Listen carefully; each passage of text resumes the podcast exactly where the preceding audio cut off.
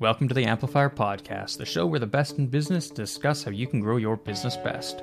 I'm Wyatt McPherson. I produce this show, and on his final of three episodes, Don Cooper is joined again by Howard Getson, the president and CEO of Capitalogix, and someone who has always had a passion for growing businesses and wealth through new technology.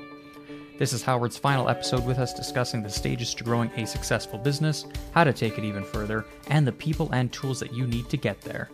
It's a fantastic conversation all around, so make sure you go back and listen to our last two episodes with Howard if you have not already, and subscribe so you never miss future episodes. But as always, I truly do hope that you enjoy this episode of the Amplifier Podcast. The reality distortion engine that the people around you keep saying you're not paying attention to reality, you're living in your own dream world. The truth is, I live in a time shifted world. Uh, Jason, you mentioned Jason Korman was a guest on your show. Yes. You know, a gaping void. So Jason's a, a, really good friend of mine. I've got my I've got five of my culture tiles on my T-shirt behind me on my chair that uh, yeah. Jason's team did. So I have one of his uh, semiotic uh, messages. So he he likes me to use those words, even though I yeah yeah he he, he asked he uh, he's always coaching me on the right language to use as well. yeah, and I, am trying to tell him if you have to coach people on what the language is, it's not the right language. Um, but um, so I've got this piece of art right outside my wall, and it's one of his more popular pictures, and it says, "I'm not delusional. I'm an entrepreneur." And I've got it on a t. I've got that one on a T-shirt. He, I, But the concept is similar to what we were just talking about. I have a tense problem. And tense, not that I'm tense, although that I'm that too. Sometimes the problem is I make other people tense. But really, yeah, I've, been, I've, been, in breakout rooms with your son a couple of times talking about how you make him tense. But yeah, you know, so but I, and I would I would say that's my form of loving because I'm holding oh, people to to a higher absolutely. standard of what's possible. But yeah. but this tense problem is actually the fact that I think about the future so much that I don't live in the present the way other people do. I've got this reality distortion field where where I'm thinking about the company as I know it's going to be. It's like Gretzky saying, "Don't skate to where the puck is, skate to where it's going to be." Going, yeah. As an entrepreneur, you have to understand the things that are possible, the things that are probable, the things that are uh, inevitable, and then how to how to make those things higher and higher up that chain. And yeah. so these tools or frameworks that are helping you imagine the future, it's your reality distortion engine that actually becomes the reality creation engine. It's the thing that mm-hmm. carves the rut that the employees can follow to do things repetitively better on increasing scale with increasing reliability. And every time that you do that you you got to remember to celebrate and feel good but you still have to poke your head above the rut and say but what else is possible? Because whatever you have is the recipe for what you have. And the goal is not to have what you have but to have more and so you constantly have to imagine what's possible and then um, help to make it possible. In your uh, in in More your problem. reality distortion field, because I know in my reality distortion field, like I've got this plan, and I'm always thinking about our business from the point of view of how do we digitize, how do we use that information to help clients, to help ourselves, to help the business. How you know what are the next three steps? And I've, you know, I, I remember talking to my team last year and I said, you know, I've got this jigsaw puzzle of where we're going that's a thousand pieces, and you guys don't necessarily see the whole picture. And and I, I you know I gradually try to help you see it, but I also need to make sure that the 10 pieces I've given you that you're using them so that because we need those 10 pieces before we can take do the next bit. And you know, yesterday in a in a leadership meeting, we had a pretty heated argument um, because people didn't understand that I was being I was really unhappy with a a tool we were using that was off platform for processing uh, payroll and time off. They were like, well, well, but we want to be we want to be able to see, you know, we want to be able to schedule all of our people. And I was like, yeah, that's great. But on our main platform where we have figured out this whole tool to digitize our work, optimize the work, and use AI and competency systems. We need to know what our people's schedules are in there because that's how we're going to be using that tool for our clients to schedule a hundred different jobs. And they went, oh, that's why we can't.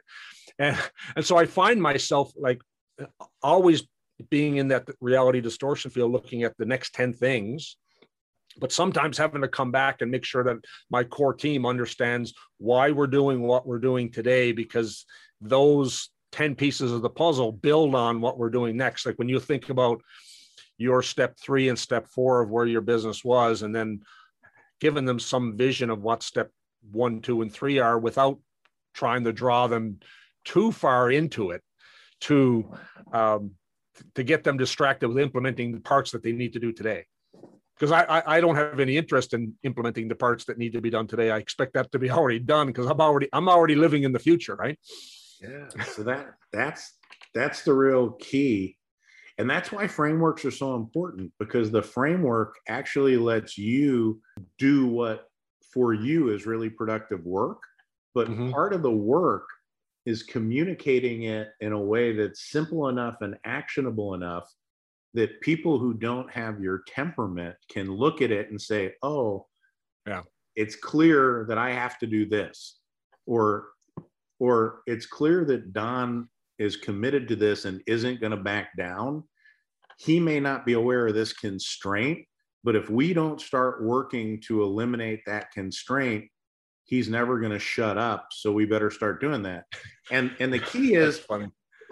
Yeah. The, the the language that was used yesterday with my COO is, you know, Don, you've been complaining about this for a while, and I failed to recognize that this was a huge frustration for you, and I didn't have the context of why. And through some heated arguments, we got to a place where he realized, I got to fix this. Yeah. The problem and, with and, entrepreneurs is they all believe that their team has a right to their opinion. Um, but a lot of times their opinion is stated in a way that people feel pressure rather than inspiration because mm-hmm. if you're an entrepreneur and and you have a sense of i i'm in control i know what's going on and and i'm responding to reality so i'm quickly changing my mind and pivoting you feel like you're skillful you you you feel like a great sailor on on a challenging sea and people should clap. But if the person you're talking to doesn't have degrees of freedom or control they're a little bit passive they feel like they're a victim of of changing circumstances. And it's like but i've been working so hard to do this other thing and you've changed the rules on me. Yeah. A lot, a lot of the time it's you know uh, from a from a instinct standpoint from a Kolbe standpoint we're we're quick starts and we're moving forward to the next 10 things we're not a lot of a lot of the team who aren't that way they perceive it as well you're changing everything and and i think what we what at least when I know what I do is I, I I'm looking at the next 10 steps. I'm not disregarding the last 20 steps. I'm thinking those are the building blocks for the next 10 steps, but we got to keep moving forward and trying to create that connection of we're going to keep all these things, you know, 90% of this is going to stay the same because we're building on it, but now we got to keep moving. And often, you know, that those next three visionary moves feel like, oh, you're changing it again. Yeah, and and that's again why you have to recognize that a big part of entrepreneurial success is knowing what to do. Yeah. But a bigger part of it is communicating that in a way that other people know what they're supposed to do and actually do it. Because my to do list is different than almost anybody else's in my company. I create probably 150 to 200 new to do items every week. The mm-hmm. difference mm-hmm. is I don't create them. In fact, even while we're on this podcast, I've written to dos. I take notes from the from the top down, but I take to dos from the bottom up. And when my to dos hit my notes, I draw a line.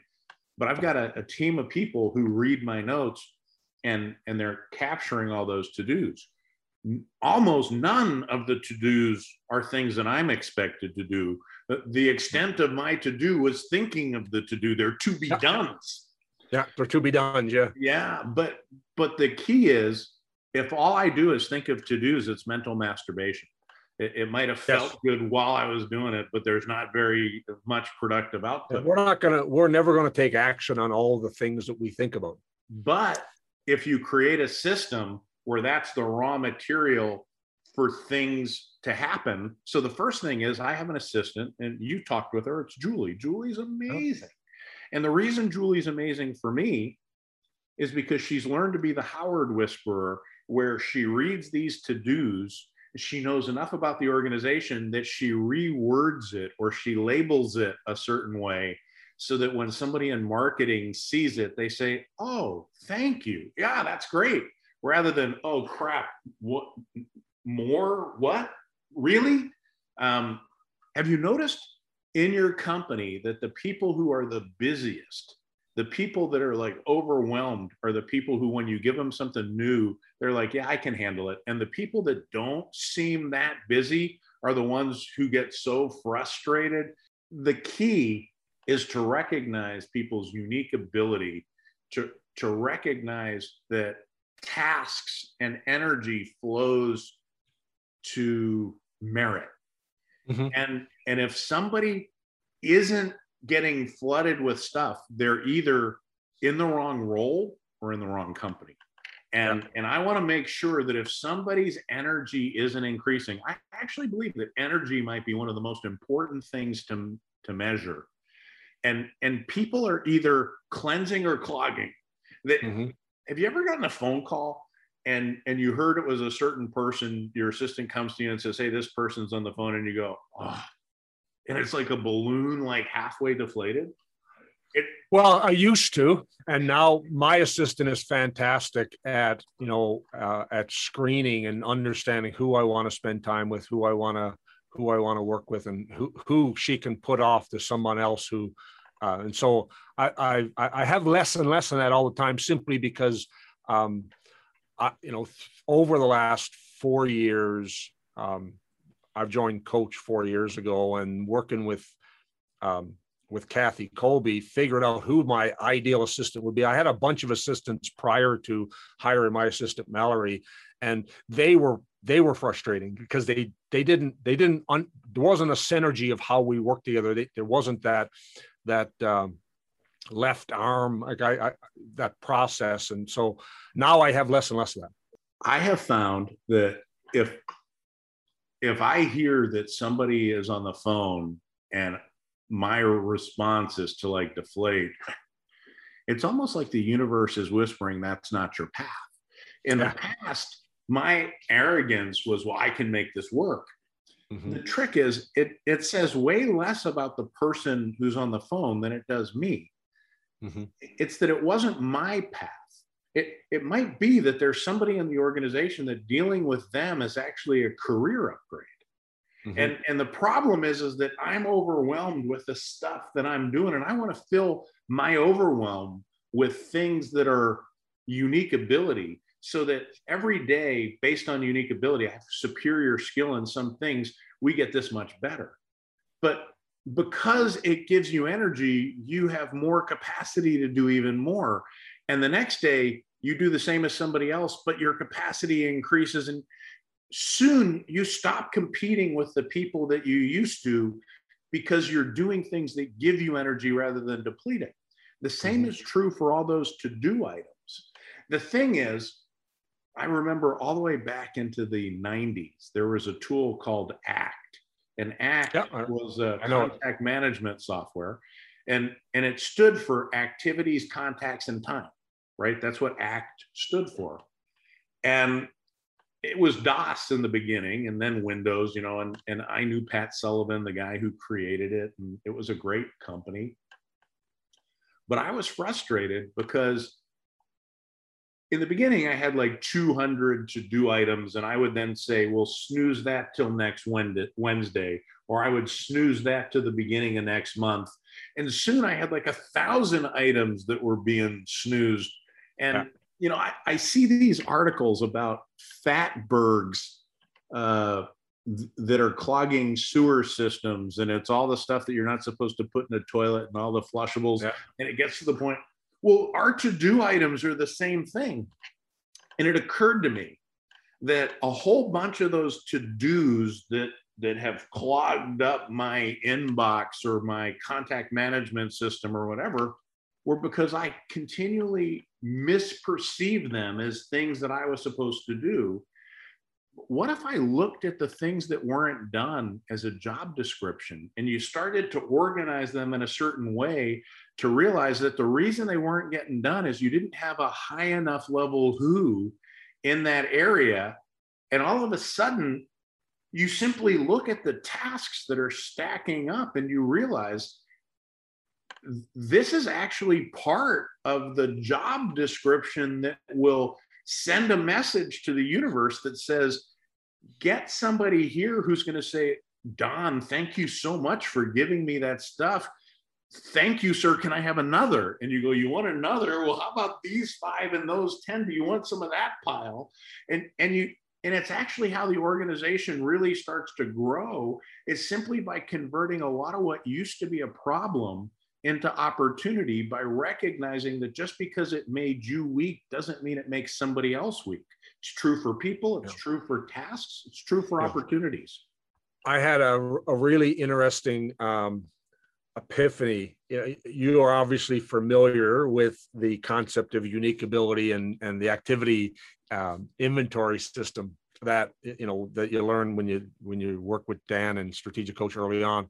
You know, for me that was so a simple framework, as you put it, that was so enlightening of all the stuff that I need to not do and, and figure out and, and figure out who needs to do it. Those two things were really powerful for me. But what, for me, that tool was really, really valuable. And it, it just put me on a path of getting all those kinds of things off my plate.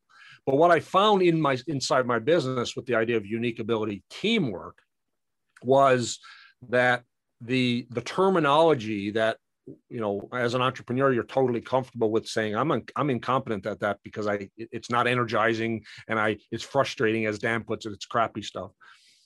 But my team was uncomfortable and particularly in the engineering side you know with this technical space that we're in they're really uncomfortable with with the vulnerability of saying I'm in, I'm I'm competent or I'm incompetent. And so then I was working with BJ Fogg uh, recently and with his behavior design model, and I I reworked the way that we we we talked about unique ability with my team, and I took away all of the the terminology and we just used the descriptive language and it totally transformed a bunch of my team in being comfortable with identifying their incompetencies so they could start to get them off their plate it was a really interesting uh, really interesting psychological exercise to, to do that differently to help the team really hone in on how they could um, get those all those all the all those to dos off their plate and into the hands of people that um, that should be doing them. When I was talking with Cameron Herold last week, he had a really another twist on unique ability that I thought was really interesting. And he's he, what he does with his team is he looks at all of those activities that are on each person's activity inventory and says, you know, if you could hire someone to do that, how much would you pay them? And one by one, well, that's a fifteen hour dollar an hour job, and that's a twenty five dollar an hour job, whatever it is. And then he looked at them and well, well, I'm paying you seventy five or a hundred dollars an hour why are you doing all this stuff that you shouldn't be doing? And let's get that off your plate and all of a sudden it creates jobs by by helping people change their frame of reference of i have to do versus i you know i want to do and what i'm really good at. I thought there was some really interesting thinking around getting those to dos off of your plate and thinking about them as that they have to be done but they don't necessarily have to be done by you. Yeah it's the difference between accountability and responsibility. You're yeah. accountable for them being done, but you're not responsible for doing them. And there you have it. Thank you so much, everybody, for listening to this episode of the Amplifier Podcast. Howard actually did three episodes with us, so be sure to check out the other ones if you haven't already. And also, please subscribe so you don't miss any future episodes. Make sure you leave a like slash rating on your respective podcast platforms. It truly does help us out a lot. And we shall see you next time on the Amplifier Podcast.